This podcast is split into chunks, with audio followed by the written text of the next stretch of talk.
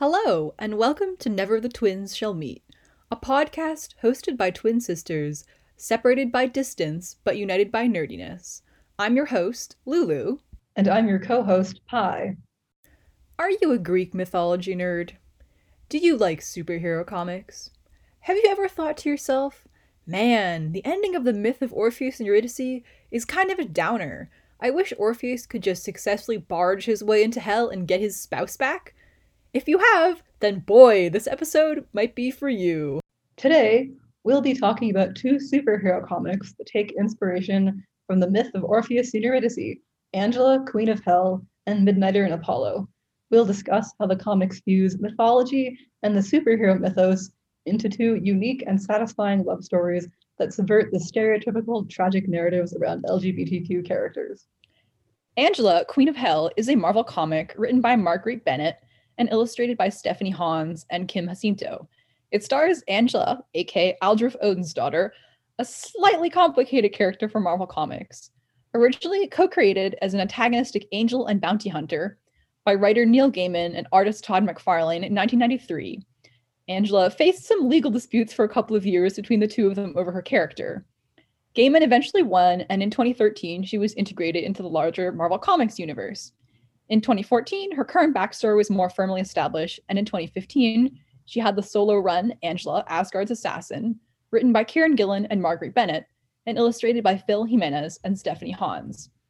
Angela, Queen of Hell comes after that, but I'm going to give a little bit of background on Asgard's Assassin for plot and character reasons before diving in.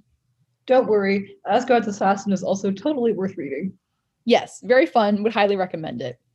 Asgard's Assassin stars Angela, Thor's secret older sister and the daughter of Odin and Freya, who is kidnapped by angels and raised as one of them. If you're kind of thinking, hey, isn't there another character who's Thor's secret older sister from the movies? Yes, that's Hela. It's complicated. Comics and movies are pretty different. Anyway, so Angela is kidnapped from Asgard as a child and raised by angels as one of them. She grows up to become a very lawful, neutral bounty hunter, who's not super happy to learn that she's actually one of the Asgardians, a race that she's been raised to hate her whole life. Angels in this universe are pretty different from our idea of them. They live in a fortress in space, and they're very obsessed with balance and deaths. They can also die, though they don't go to heaven or hell afterwards, which is something important to keep in mind for later. Angela has mostly been running around slaying monsters and paying debts prior to learning she's actually a secret Asgardian princess, with her partner in crime and bard, Sarah. Sarah is a new character created for this comic. I love Sarah, I just want to say in advance. Um, she's the best. She is the best. She's a warrior bard and magician. She's also notable for being a trans woman of color. Marvel Comics does not have a lot of trans characters and also like not a lot of queer women of color. Um, Sarah is also an angel. Unlike Angela, she actually is an angel. Angels who are assigned male at birth are rare, and they're kept cooped up in temples. Sarah, who knew she wasn't a guy and wanted a life of adventure, escaped with Angela prior to the events of Asgard's Assassin, and they've just been kind of bopping around the galaxy, being partners in crime, doing shenanigans and heroics in equal amounts. Their relationship like isn't explicitly romantic in Asgard's Assassin, but they're obviously pretty close, and they trust each other and have each other's back. Um, Stephanie Hans illustrates the past flashbacks of Angela and Sarah's meeting and adventures. The art is gorgeous. I love Stephanie Hans' art. Asgard's Assassin is kicked off when Angela's reunion with her Asgardian family goes kind of badly, and she kidnaps her recently born younger sister. We eventually learn that this baby is basically the Asgardian Antichrist, who is possessed by Surtur, an evil fire monster. You might also remember from Thor Ragnarok if you're the kind of person who keeps up with Marvel movies. After getting chased around space by Thor for a while and bumping into the Guardians of the Galaxy, Angela yeets her baby into the furnaces of heaven to purge Surtur out of her, therefore mostly resolving that problem. However, there's also been a mysterious subplot throughout the comic, which is that at one point before the series began, Sarah died in battle and came back. But how is that possible when angels don't go anywhere after they die?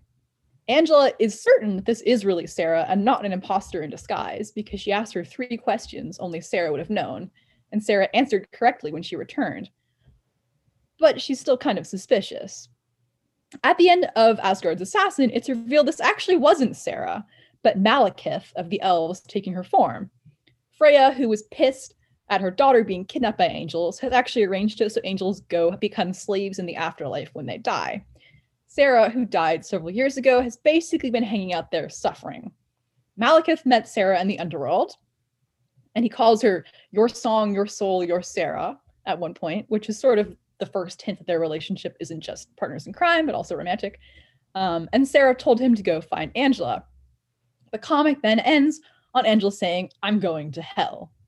The next series that comes after Asgard's Assassin is Angela, Queen of Hell, which is mostly the one we're going to be talking about in this episode. It's written by Marguerite Bennett and illustrated by Kim Jacinto and Stephanie Hans. Basically, it's just Angela going to hell to get her girl back. Sarah still has like a fair amount to do, though. She actually narrates because Angela doesn't have an internal monologue. Um, and she's a little bit pissed that Angela didn't come get her earlier. They reunite in the afterlife, but Sarah points out that she is still dead, and there is no possible way that she can escape from the underworld permanently, because she, as an angel, is now tied to the afterlife to become one of Hela's slaves. The only possible way that Angela can save Sarah is not simply by bringing her back to life, but by conquering Hell itself, which she can do by passing three challenges and conquering the current queen of Hell, Hela, which is mostly what this miniseries follows the events of. Angela's job is even more hardcore than Orpheus's was, because she has to not only get her girlfriend back, but also become Queen of Hell in order to do so.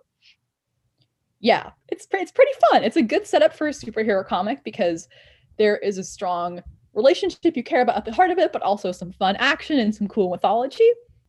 This comic series also makes it clear that Angela and Sarah's relationship is romantic and always has been, and you get some excellent full-page spreads of them kissing and generally being girlfriends, even in the first issue of the volume. Yeah, you get one of a flashback, which is gorgeously illustrated by Stephanie Hans, and another one when Sarah and Angela reunite in the afterlife, illustrated by Kim Jacinto. I also just want to say that I don't personally love Jacinto's art as much as Hans's or Jimenez's, mostly because I feel like Sarah is drawn as a little bit skinnier and lighter skin than she should be, which I don't super appreciate. Angela is kind of like a stereotypical, like, tall, busty babe who's like wearing a chainmail bikini for a lot of it. But I like that Sarah is kind of like stouter, curvier, dark-skinned character who like wears functional armor, which is not something you see a lot in comics. I didn't hugely appreciate that. I feel like she looks a little bit less like herself in this run than she usually does. I like that Angela, Asgard's assassin, is a little bit low-key about their relationship. They're just kind of partners in crimes. Like, they obviously care about each other. They got each other's backs. They've gone on adventures. But Queen of Hell just, like, goes for it and is like, Sarah and Angela are madly in love, and Angela will tear down Hell to get her back. I also really appreciated that even though the series is about Angela saving Sarah, Sarah is never really just a damsel or a reward. Their relationship also isn't uncomplicated because they've been apart and they've changed. Sarah, in addition to being an angel, is also a powerful bard who has a lot of magical knowledge, and she helps Angela through the three trials with the help of a new character called Leah, who I thought was quite fun. Yes, one side effect of Orpheus and Eurydice retellings is that the Eurydice character can often be kind of passive and just there to be rescued, but this series really feels like it's about Angela and Sarah. Sarah gets some excellent witty one-liners and also occasionally breaks the fourth wall to talk to the audience, which really cements her as a unique and fun character. She's very self-aware of also being in an Orpheus and Eurydice narrative, which is kind of fun.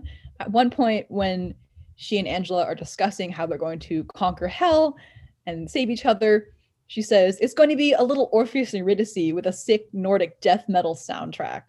So she's pretty aware that she's in a story, which is kind of a fun trope, especially for a character who is a bard and does a lot of the exposition and narrating. And also makes her feel like an equal part of the narrative, because Angela has a sword, but Sarah has magic and self-awareness. Uh, I thought when I was reading this for the second time that Angela and Sarah's relationship had some Geralt Yaskier vibes, because Angela is tall and somewhat grouchy and has a sword, and Sarah is shorter and very chatty and a bard. And I just think that's a fun dynamic. So, like, you know, if you liked The Witcher and you're like, these are good characters, but what if they were lesbians and also canon? Go read this.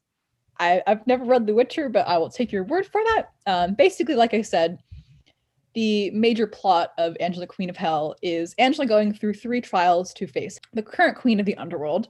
So the musical character who is Sarah is actually the Eurydice character, which is sort of an interesting twist. But like I said, Sarah is still, I would say, an equal throughout. She narrates and helps Angela out.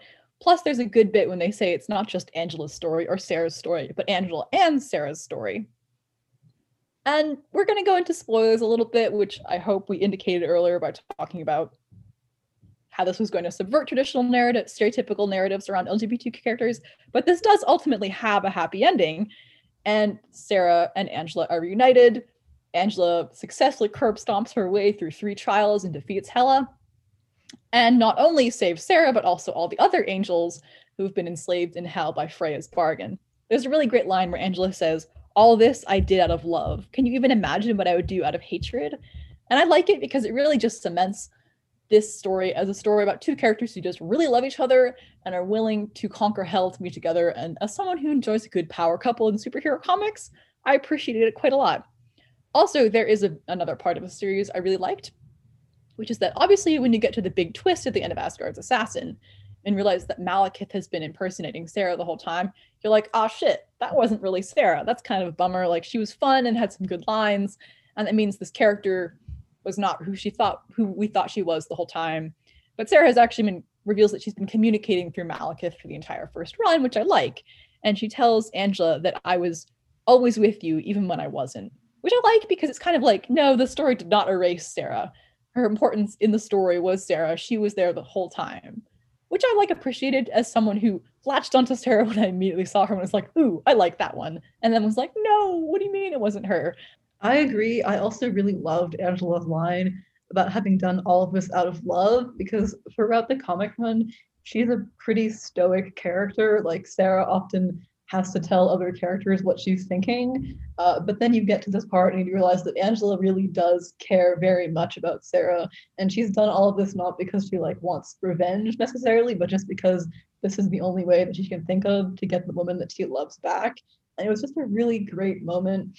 And I just loved the fact that these characters go through hell literally, but they get to come out on the other side and they still have each other, unlike the original Orpheus and Eurydice story. What you said about Angela being a very stoic character is interesting because she's so stoic, she doesn't even have an internal monologue. Like I said, Sarah is usually one who is doing exposition or even just like describing the narrative.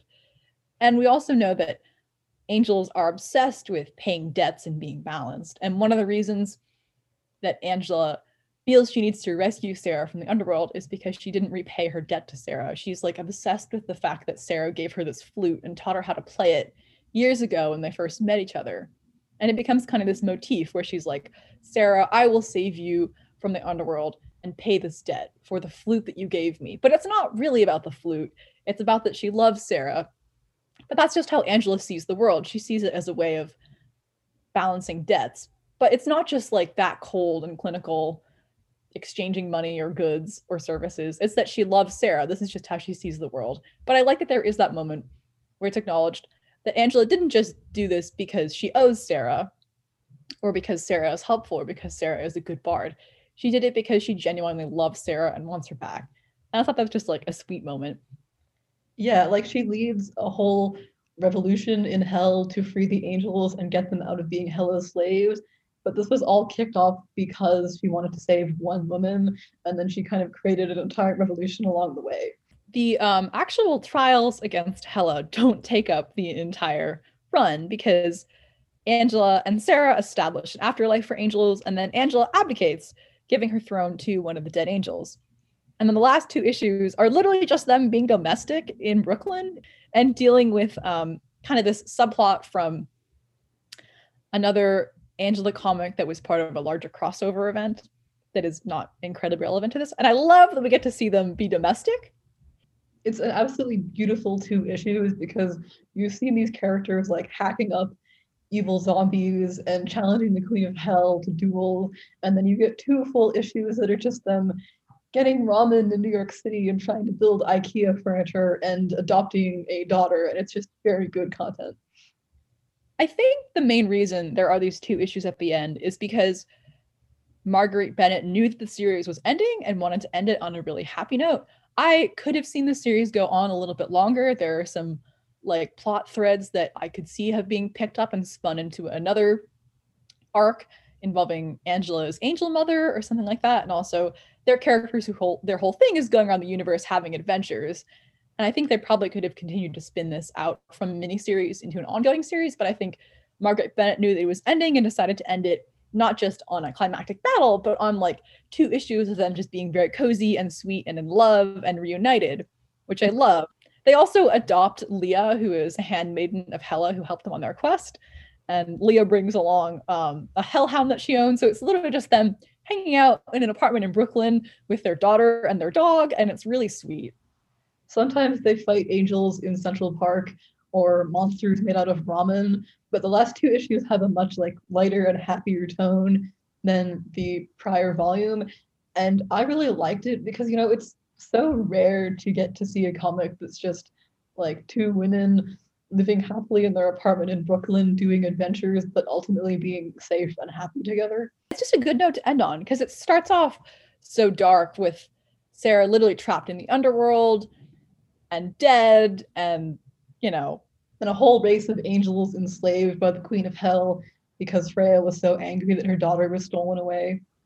Right, but then it ends on this really like happy, positive note where like they love each other and their love is enough to have saved each other. And they're just like are kind of chilling in Brooklyn, having a good time.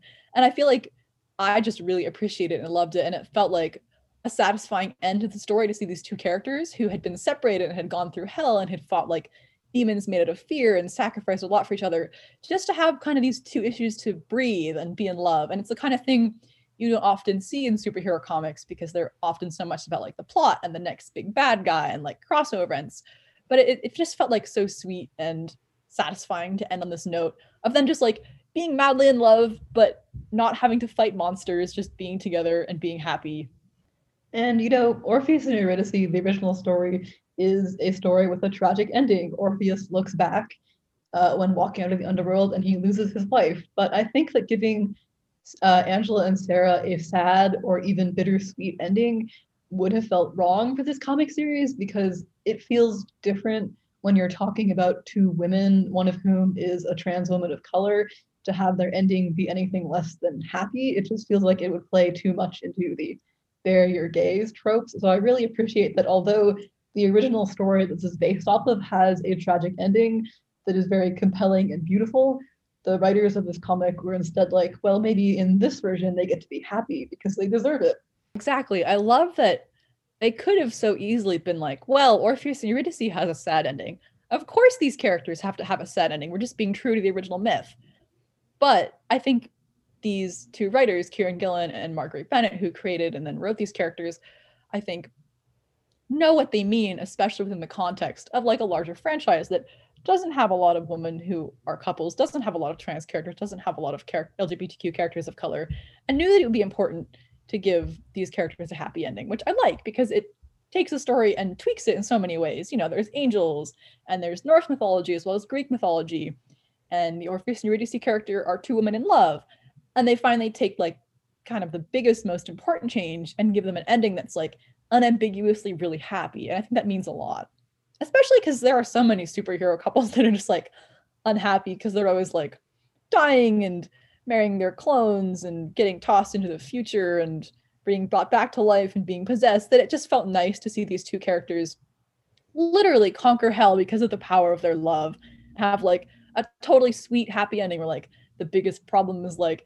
how is Angela going to get a job so they can buy ramen and stuff like that?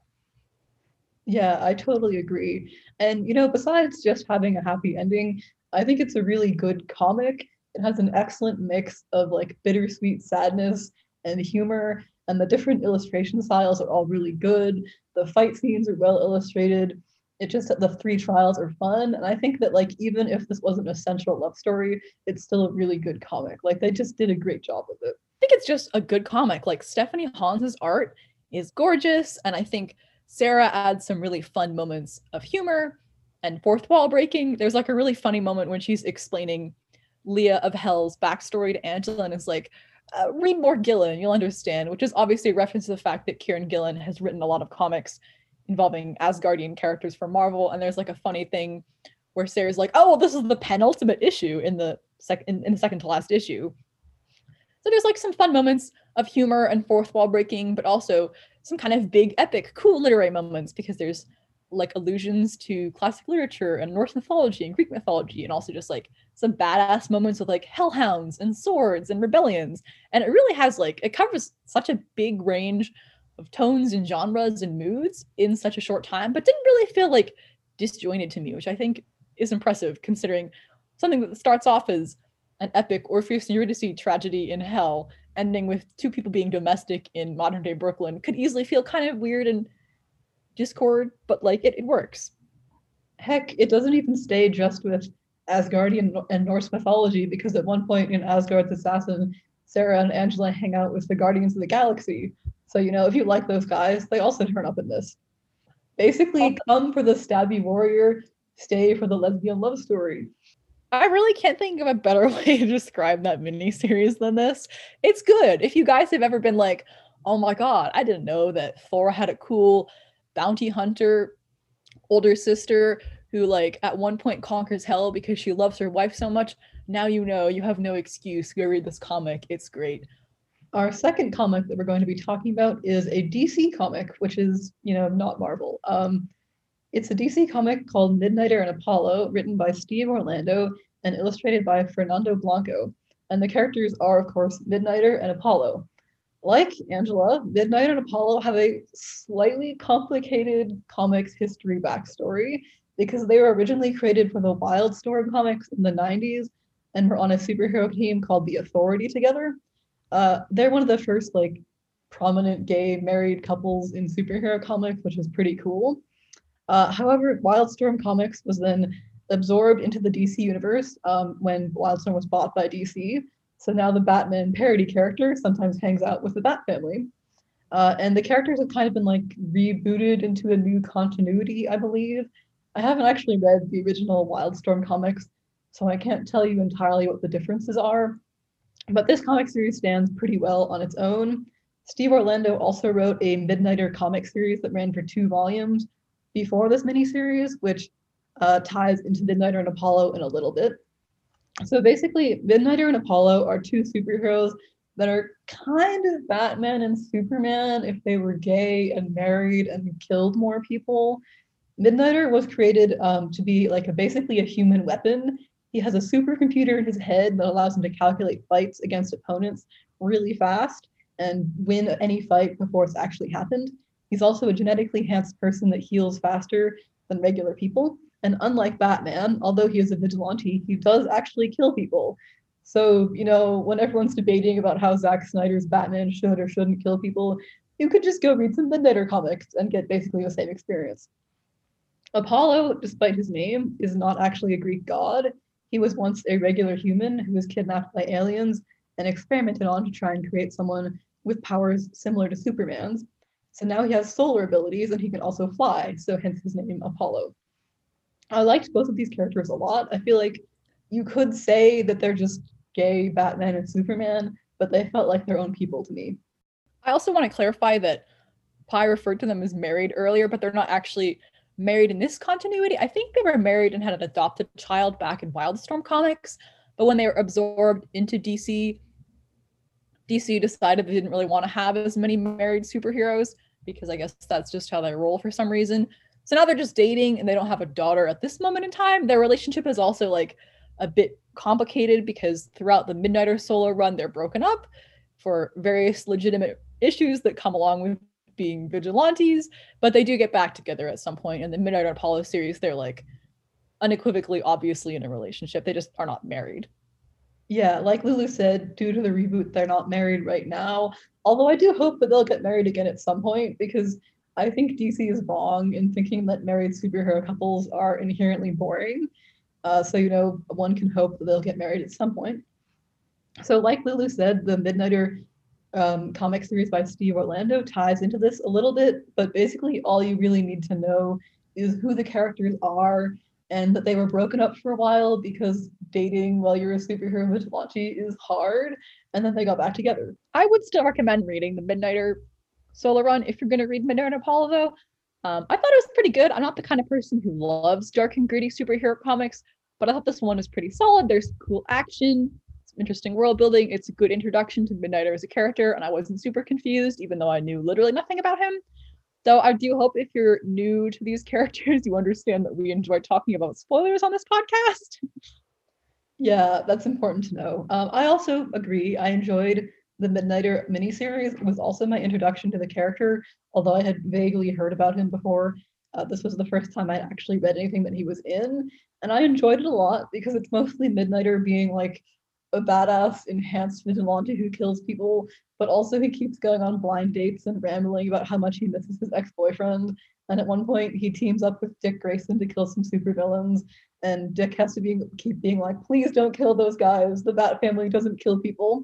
So it's a lot of fun. And at the end of the series, he and Apollo manage to resolve their relationship issues and get back together, which is nice because I love it when superheroes are able to resolve their issues in a real and legitimate way. Also, I love that Midnighter is like super tough guy who like punches bad people and isn't above killing and like wears black and lots of leather and is like really hardcore. And is also like good with small children because that's like a good trope in superhero comics. Yes, it's a very good trope. He does have that in common with Batman as well. I think it's especially sweet because uh, Midnighter himself is basically like an enhanced weapon person, and he doesn't have any own mem- any memories of his own childhood, so it makes it especially nice when he's sweet to children and like talks to them nicely after rescuing them from bad guys.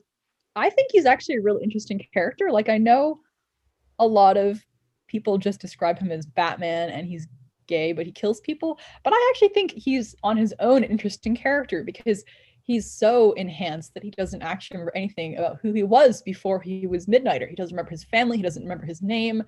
He just knows that he's a living weapon and all he is is a vigilante, which I think is super interesting. Like, it is certainly a very gritty take on a superhero, but it brings up all these interesting issues of identity and morality and who you are. And like, he is literally a living weapon, which I think is like interesting and really fleshes him out just beyond like, oh guys, there's this character and he's just like Batman, but get this, he's gay and he actually kills people. Like, I think he's a legitimately interesting character on his own, which I think is a plus. Like, there's a great quote where he's like, you think I like how I was made? I can't go back. Can't help what was done to me. I can only point it in the right direction.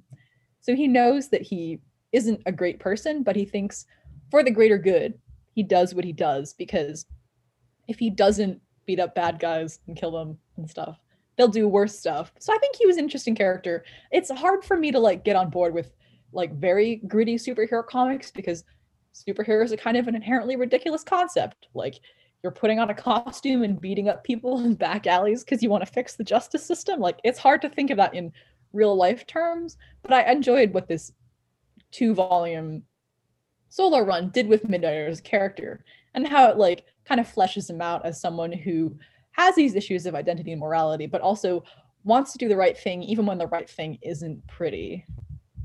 Oh, I definitely agree. One of my favorite tropes in superhero media is characters that are basically living weapons, but also have to grapple with like, you know, the morality of being a weapon and also having to have emotions and friends and a life outside of being a killing machine. And I think that Midnighter's character does a good job of that because he does go around beating up or killing bad guys a lot, but he also has friends and he has a boyfriend that he loves a lot.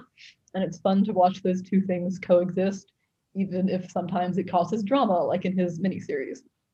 So basically at the end of his miniseries, Midnighter and Apollo are back together and they're a badass enhanced superhero couple fighting bad guys together. And um, that's basically how their miniseries opens as well. They're fighting some subway pirates. Don't question it. I guess that's the thing in D C Comics, but I'm not an expert on it. They're just, they're pirates in a subway. Um, so there's a fun scene where they like beat up some bad guys together and have some fun banter in between um, beating up the bad guys and killing some of them. And they rescue some kids. And then there's a couple of fun scenes of them being domestic and having some friends over for dinner. But unfortunately, because this is a superhero comic, there is a plot. And the plot is that a bad guy from their past is out to get them, and he's decided the best way to hurt them both is by killing Apollo and sending his soul to hell to be tormented by demons. not a fun way to go. So unfortunately, uh, during a fight, a demon shows up and basically kills Apollo and takes his soul to the underworld. And Midnighter, being a very determined guy who loves his boyfriend a lot, is not about to like sit around and see Apollo end up in hell for eternity. So he decides to go to hell, and specifically he says, looks like a lot of people are going to get their wish. I'm finally going to hell, which I thought was a fun line because Midnighter has a kind of dark sense of humor that I enjoy very much. Uh, this comic also taught me a bit about the history of L G B T characters in uh, D C Comics, which I didn't know a lot about, because in order to get to hell, Midnighter, who has no magic, has to go ask a character to like help him open a portal to hell.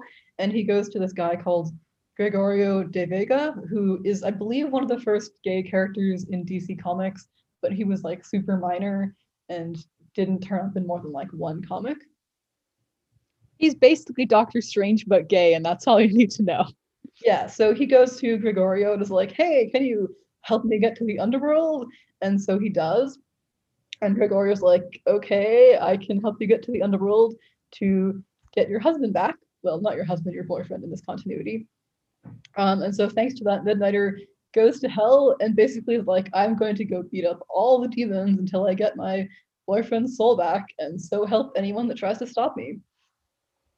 Uh, and of course, during this comic, Apollo is in hell, and I liked this miniseries. It isn't just about Midnighter, because you also get Apollo's perspective in it as well. It's called Midnighter and Apollo, after all.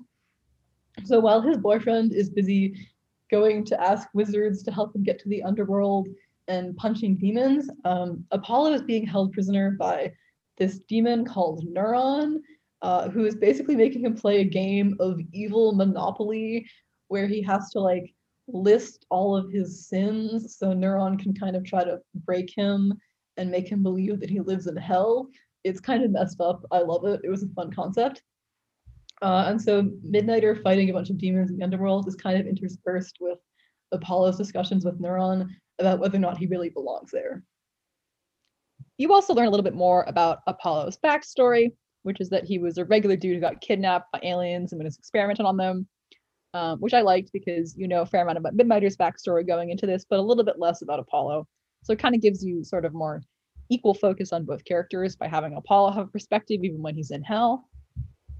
Yes, and I really liked Apollo in this comic as well, because he's in a bad place. He's basically dead. His soul is being held prisoner by a demon that's trying to slowly torment him into believing that he belongs in hell.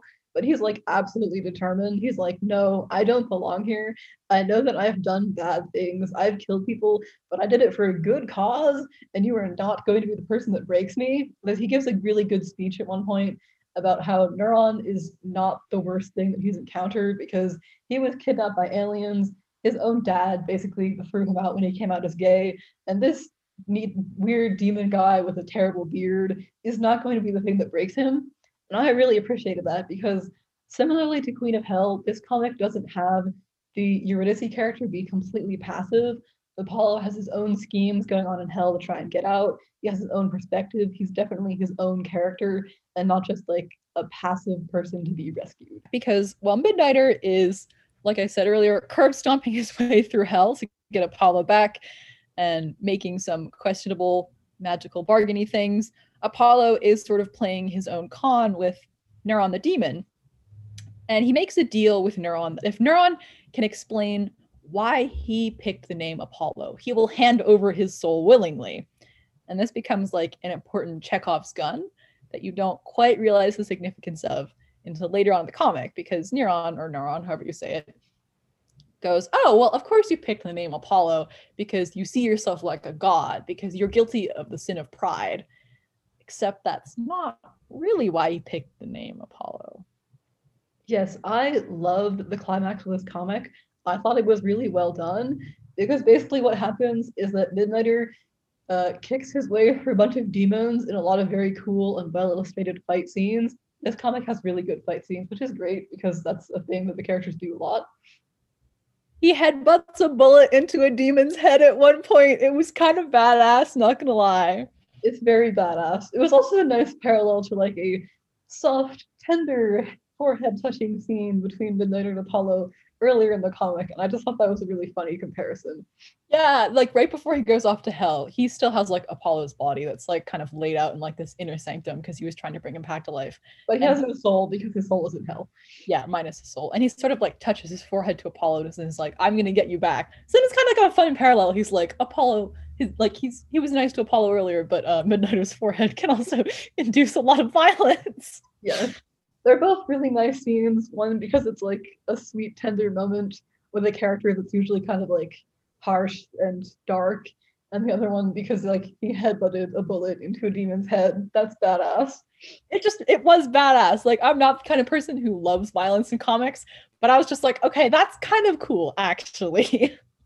Okay, so back to the plot. So what happens is that Midnighter gets down to hell after killing his way through basically an army of demons, and he sees that Apollo has been trapped in, basically it looked like a giant glass test tube.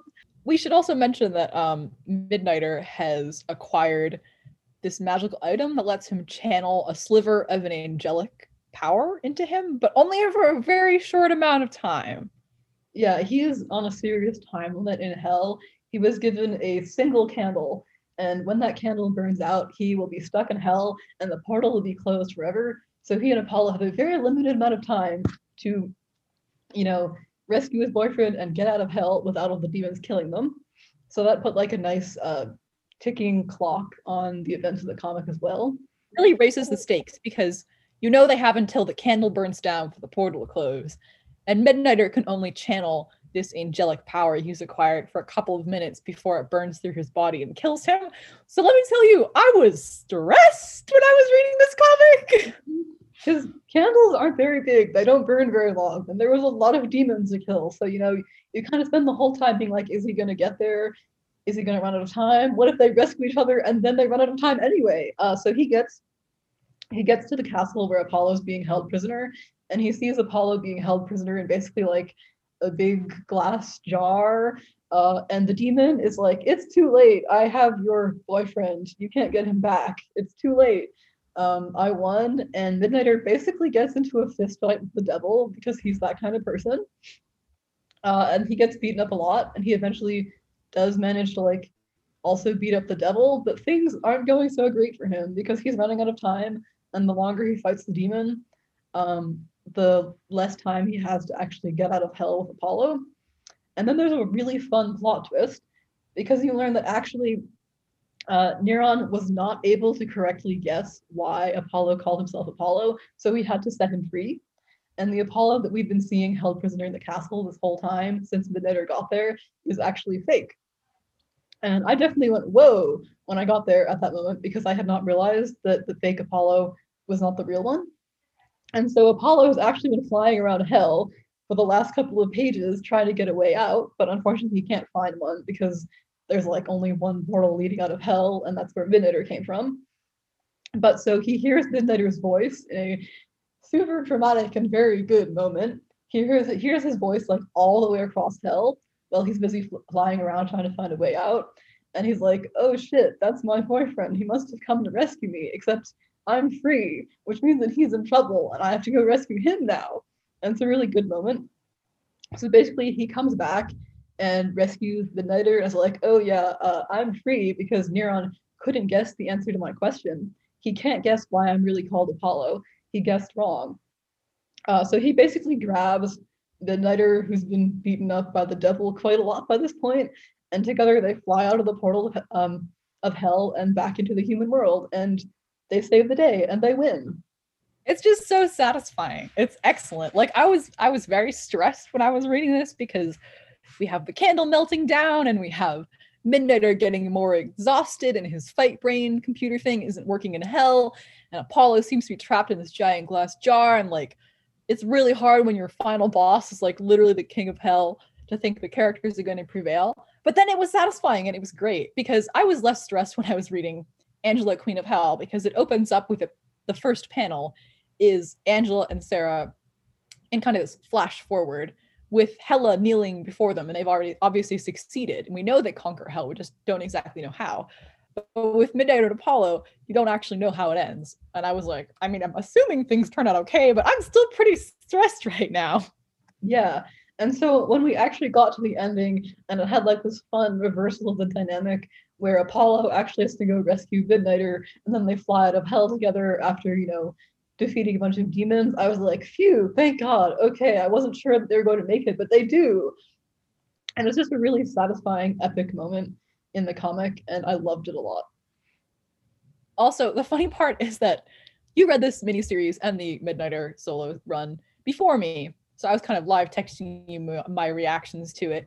And right before I started the miniseries, I was like, I really just have like one wish, and it's that I want Apollo to dramatically bridle Karen Midnighter, because personally one of my favorite tropes is like when there's superheroes and one can fly and one can't, like one of them's being dramatically carried by the other one. I just think it's fun. And I was like, that is my one wish out of this. And you were like, I'm not going to tell you anything.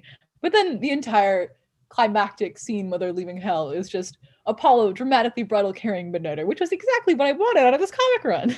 Yeah, that was really funny to me when you were telling me that. I, I could not tell you that you were going to be correct because I wanted to see your reactions in real time. There is also that part a lot because Midnighter has just basically channeled part of an angel in order to like destroy a lot of demons, but it kind of burned through his body and he's not doing so great. So Apollo has to like pick him up and fly him out of hell. And it also has a really funny line where Midnighter is not sure if he's going to make it out of hell. And he decides that like he wants his last line to ever be that he ever says is like telling his boyfriend that he looks hot, which is very valid of him. That was funny. Also, there's a funny moment where like there's a demon that looks exactly like Midnighter that he starts fighting in like a traditional like, oh my god, you're facing down your evil mirror image trope. Um, and Apollo like immediately smites him because he knows which one isn't Midnighter. That was great. I love it. Yeah, I love it when stuff like that happens. It's just, it, they make a really good battle couple because they have totally different power sets, but they um, fight together really well and they know each other's strengths and weaknesses. So even if they're in hell and have both been through a lot, they make a really good battle couple, and I greatly enjoy that kind of thing. In terms of them being like, as you would call it, like a battle couple, I also liked that their relationship isn't uncomplicated and perfect because they have very different power sets, and this has also led them to have like very different fighting techniques and slightly different moral codes. Apollo is like, you know, he's the golden boy, and Midnighter is like the guy who will beat you up in a back alley.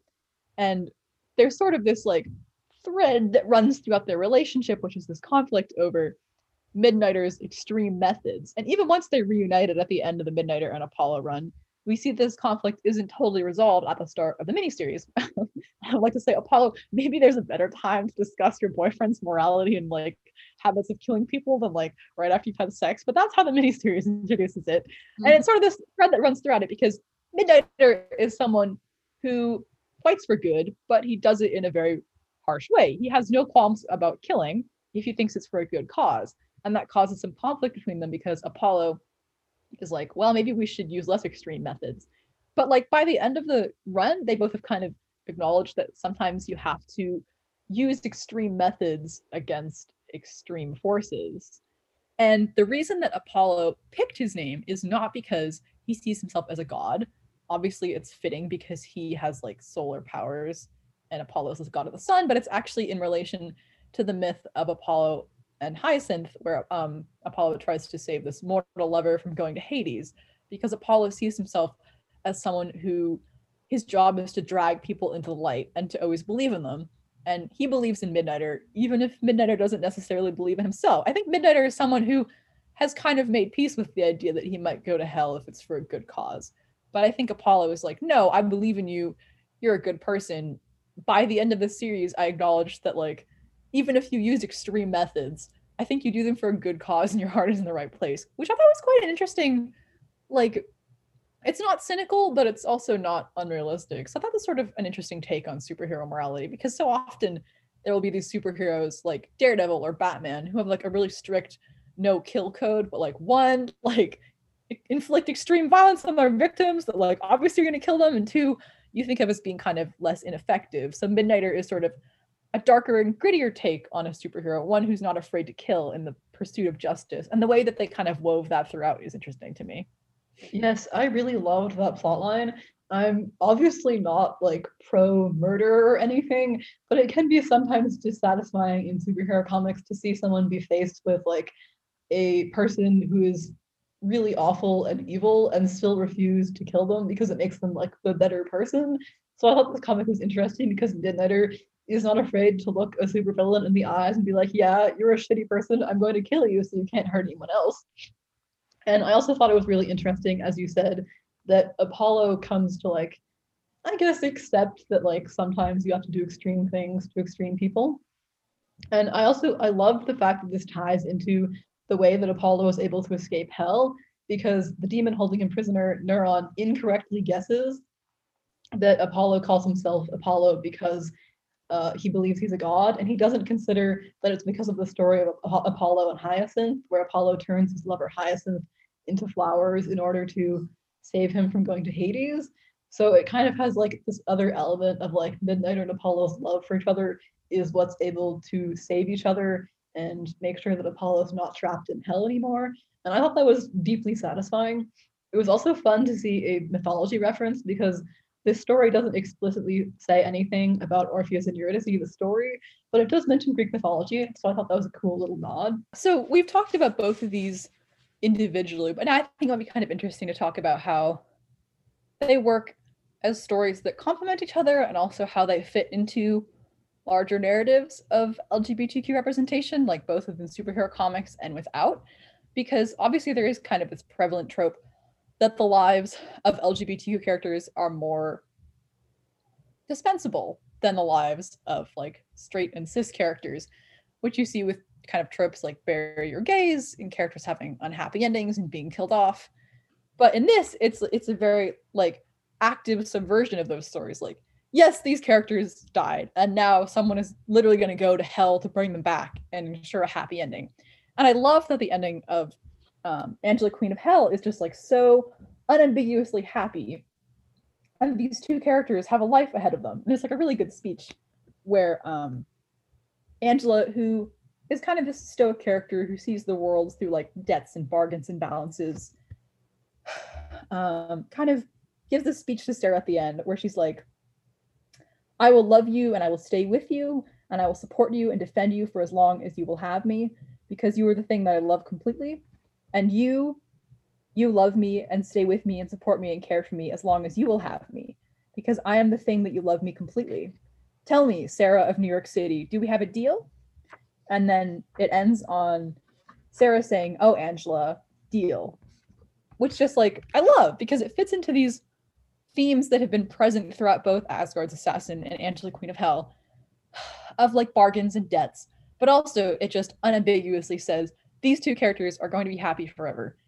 And I love that it ends on that really positive note, even if later comic writers, I think, did not appreciate what Kieran Gillen and Marguerite Bennett did with these characters as much. And Brian Michael Bendis do not interact.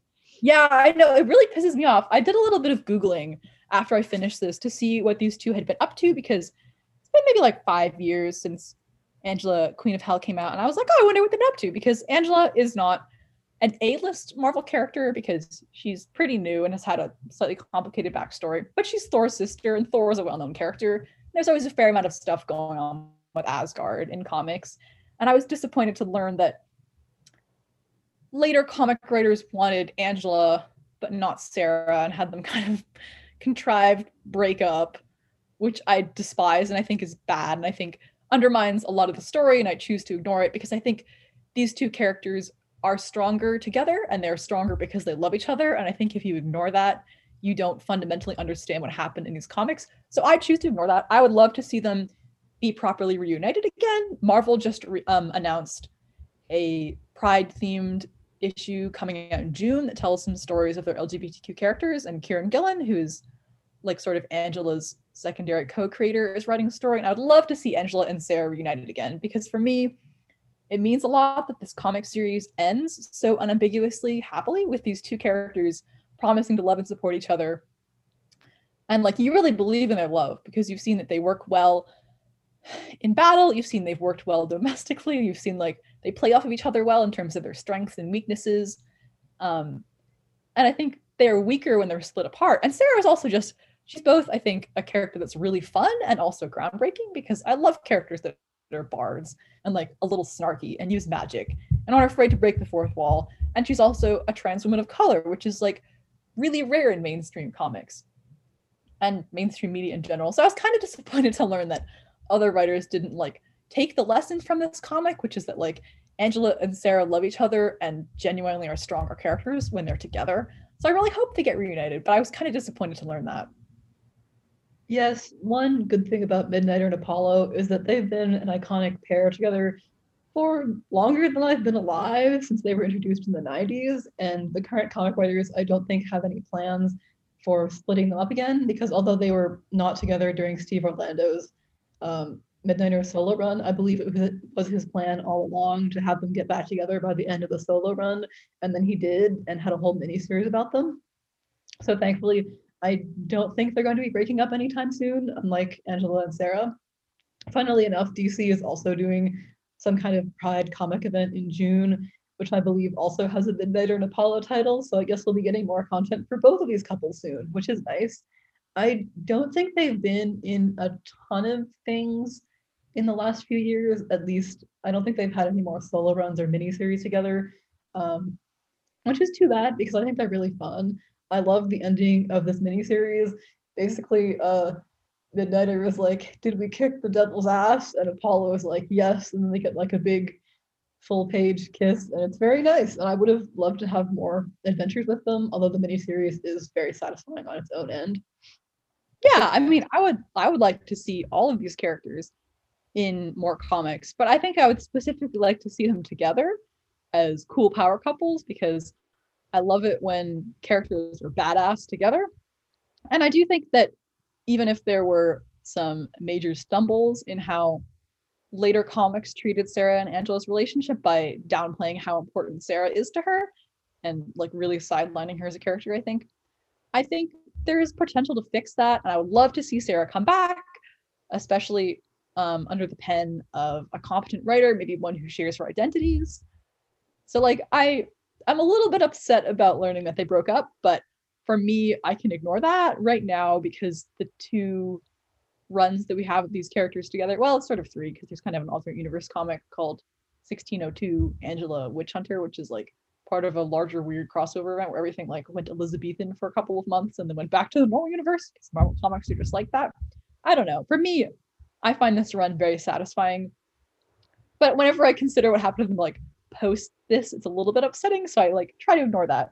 But I do think it's interesting that two separate superhero comics that feature L G B T Q main characters and like specifically gay relationships decided to do Orpheus and Eurydice retellings, because I think it's a really powerful way to reject these stereotypes of characters, because it not only um retells the story to be about a successful love story where someone is brought back from the dead, but also really like drives home these characters as people whose like love makes them stronger and more interesting people and work well as teams, which I like. I feel like there is often like a lot of breaking up and getting back together again in interpersonal drama in superhero comics because they've been going on for so long that like everyone has dated each other.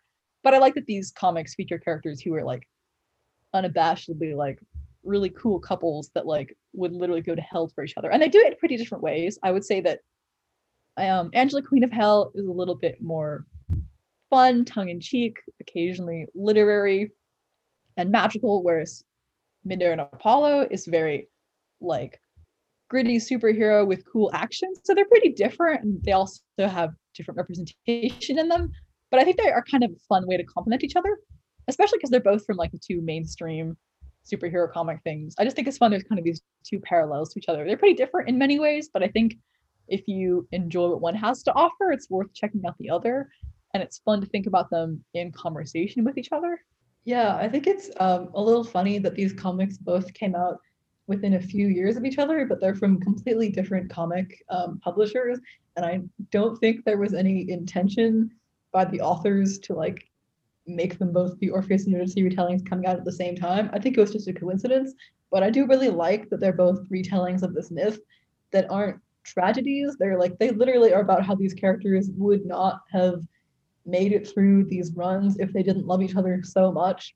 Sarah and Angela and Midnighter and Apollo are both able to, you know, go to hell and curb stomp their way through demons and have a revolution and fist fight the devil because they love each other so much.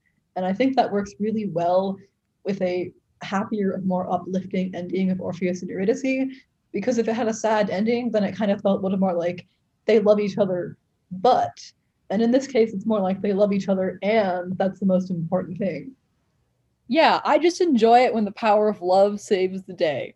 This is me revealing that, not even like in a romantic way, I also enjoy it when the power of friendship saves the day, but I also enjoy it when there's like cool battles and hellhounds and people headbutting bullets into demons.